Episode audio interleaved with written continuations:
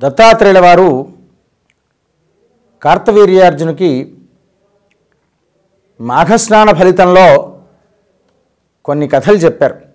అందులో ఇంకొక కథ కూడా మనం చెప్పుకుందాం. పూర్వము మగధ దేశంలో ఒక పురోహిత కుటుంబంలో ఓ బ్రాహ్మణోత్తమునకు నలుగురు కుమారులు ఉన్నారు. ఆ నలుగురు కుమారులు కూడాను చక్కగా వారు ప్రతినిత్యము కూడాను సంస్కారోపేతంగా మాఘ స్నానం ఆచరించుకోవడం దాన ధర్మాది కార్యక్రమాలు చేస్తూ ఉంటూ ఉండడం ఇలాంటి పనులు చేస్తూ ఉండేవారు. అయితే అక్కడ ఈ స్నాన ఫలితంలో భాగంగా వారు ఒకసారి నదీ స్నానానికి వెళ్ళారు. నదీ స్నానానికి వెళ్ళినప్పుడు అక్కడ మునికన్యకలు స్నానం ఆచరిస్తూ ఉంటూ ఉండగానే వారికి ఆ దృశ్యాన్ని చూసేసి అక్కడి నుండి వెళ్ళిపోయారు.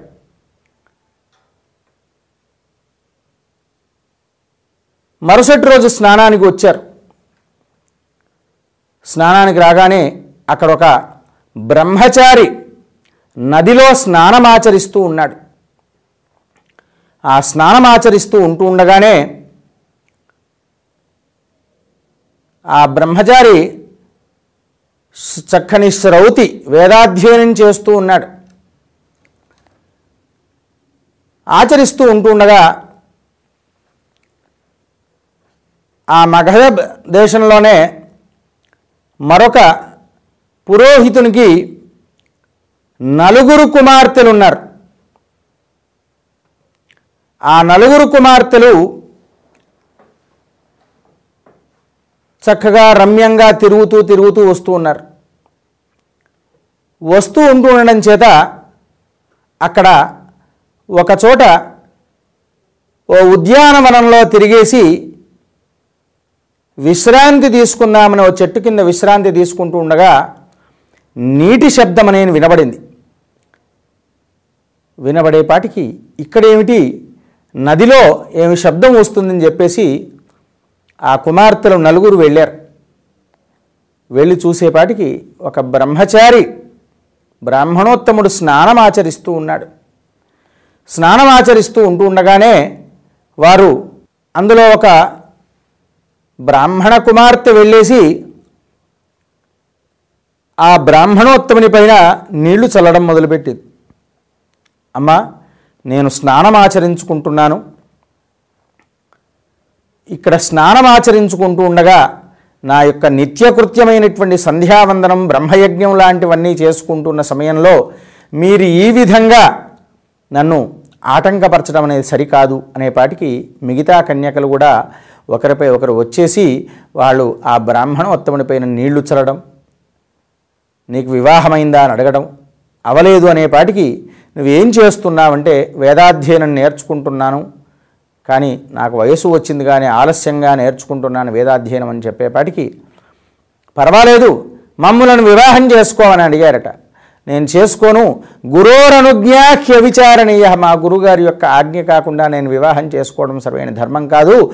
నా చదువే పూర్తి కాకుండా నేను వివాహం చేసుకొని ఎవరిని పోషించాలి ఎలా పోషించాలి ఏమని పోషించాలి అయ్యా అని చెప్పి చెప్పాట.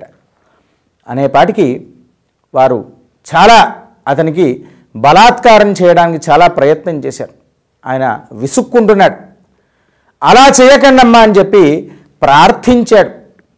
మందలించాడు. ఎలా చెప్పినా వాళ్ళు వినటం లేదు. వాళ్ళు చక్కగా ఆయన్ను మమ్మల్ని పెళ్ళి చేసుకుంటావా నీతో వెరుస్తుంటాము తిరుగుతాము అని చెప్పేసి అనేక రకాలుగా ఆయన్ని ఇబ్బంది పెట్టేపాటికి ఆ కోపాన్ని తట్టుకోలేక ఆయన ఏం చేశాడు?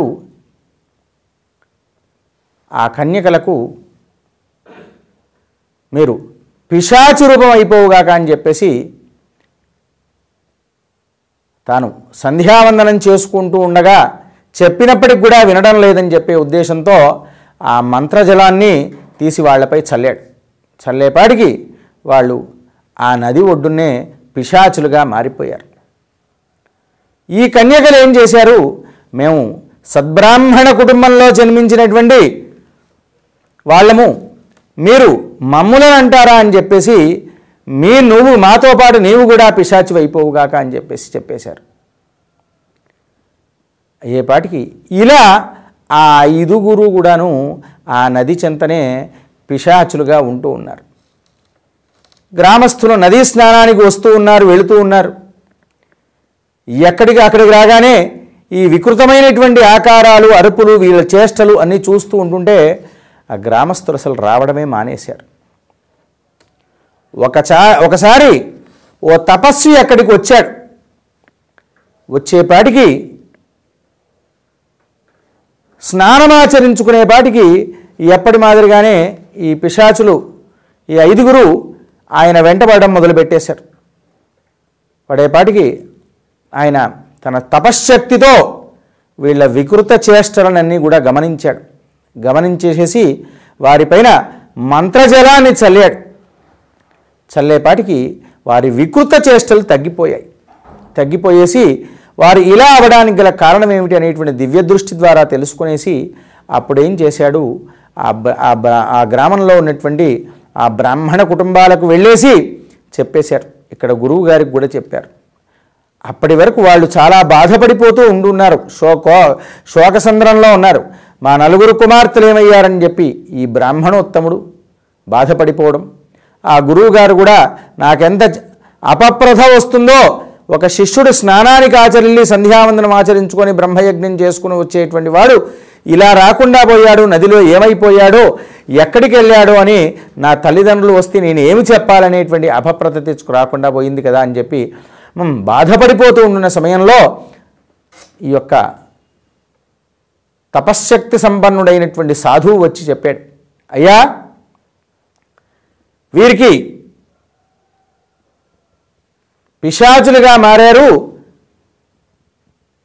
వీరి యొక్క రూపం అనేటువంటిది పూర్వరూపం అనేటువంటిది రావాలి అంటే వీరికి కాశీచంత ఉన్నటువంటి త్రివేణి సంగమంలో అంటే ఇప్పుడు మనం అలహాబాద్ ఏది చెప్పుకుంటున్నామో అక్కడ త్రివేణి సంగమంలో వీరికి మూడు రోజుల పాటు స్నానం ఆచరింపజేయండి. ఆచరింపజేస్తే వీరి వికృత చేష్టలు పూర్తిగా తగ్గిపోయి స్వస్వరూపాన్ని పొందుతారయ్యా అని చెప్పారు. అప్పుడు ఆ విధంగా వారు తీసుకెళ్ళడం స్నానమాచరింపచేయడం వారి యొక్క పూర్వపురూపం చెందేపాటికి అప్పుడు వారు చేసుకున్నటువంటి పాప ఫలితం వల్ల ఈ విధంగా జరిగింది. అనుకోకుండా మనం మాఘమాసంలోనే వచ్చాము. మాఘ స్నానం అనేటువంటిది ఆచరించుకున్నాం త్రివేణి సంగమంలో.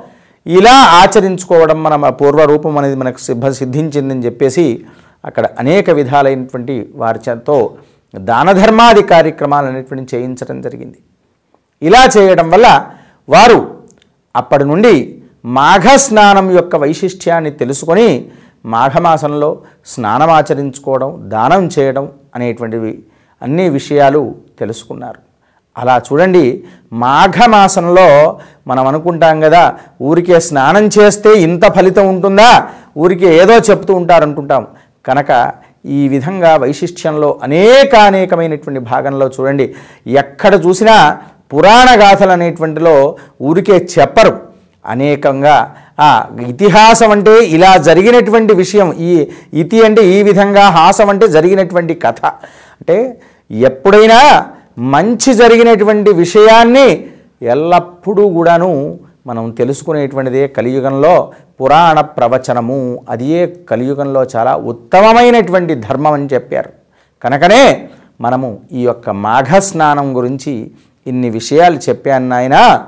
మరి తర్వాత కూడా నీకు ఇంకా కొన్ని విషయాలు తెలియజేస్తానయ్యా అని చెప్పేసి అప్పుడు దత్తాత్రేయుల వారికి కార్తవీర్యార్ దత్తాత్రేయులు కార్తవీర్యార్జునకు చెప్పినటువంటి కథలో ఈ యొక్క మనకు పదవ రోజు కథలో ఇక్కడికి మనకు ముగుస్తూ ఉన్నది. స్వస్తి ప్రజాభ్య పరిపాలయంతాం న్యాయేన మార్గేణ మహిమహీషా గోబ్రాహ్మణేభ్య శుభమస్తు నిత్యం లోకా సమస్తా సుఖినో భవంతు.